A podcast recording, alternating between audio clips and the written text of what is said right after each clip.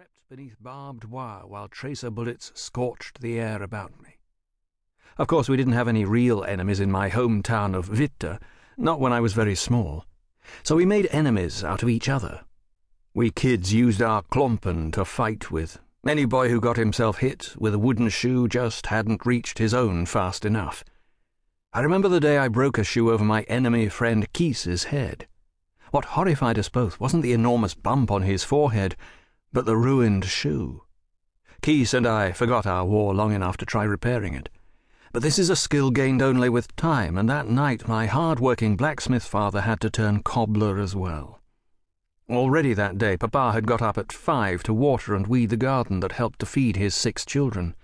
Then he had pedalled four miles on his bicycle to his smithing job in Alkmaar and now he had to spend the evening gouging a little trough across the top of the wooden shoe, pulling a wire through the trough, nailing the wire down on both sides, and repeating the process at the heel so that I could have some shoes to wear to school.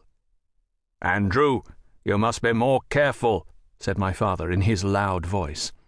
Papa was deaf and shouted rather than spoke. I understood him perfectly. He didn't mean careful of bones and blood, but of hard earned possessions.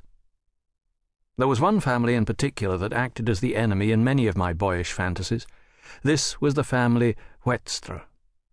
Why I should have picked on the Wetstras, I do not know, except that they were the first in our village to begin talking about the war with Germany, and this was not a popular subject in Witte. Also, they were strongly evangelical Christians. Their God bless yous and Lord willings seemed sickeningly tame to a secret agent of my stature. So, in my mind, they were the enemy. I remember once passing Mrs. Wetstra's kitchen window just as she was putting cookies into the oven of her wood burning stove. Leaning against the front of the house was a new pane of window glass, and it gave me an idea. Here would be my chance to see if the ever smiling Wetstras could get as mad as other Dutchmen. I picked up the piece of glass and moved ever so stealthily through the lines to the back of enemy headquarters. The Wetstras, like everyone in the village, had a ladder leading to their thatched roof. Off came my klompen, and up I went. Silently I placed the pane of glass on the chimney. Then I crept back down the ladder and across the street to post myself out of sight behind a fish peddler's cart.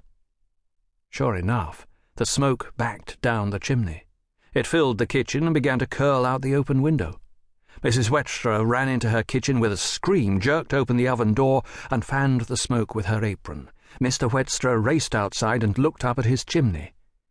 If I had expected a stream of rich Dutch prose, I was disappointed, but the expression on his face as he climbed the ladder was entirely of this earth, and I chalked up for myself a tremendous victory against overwhelming odds.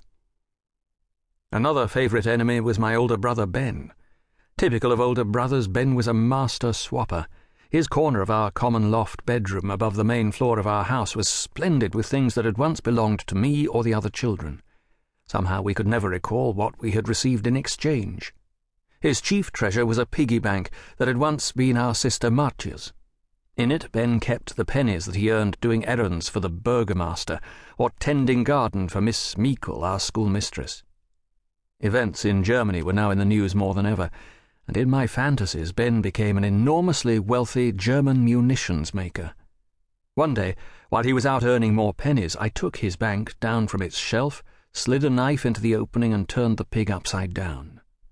After about fifteen minutes of narrow escapes from the brown shirted guards patrolling his estate, I had collected nearly a guilder from the enemy. That part was easy. Much harder was the question of what to do with my spoils. A guilder was worth twenty-five cents, a fortune for a child in our little town.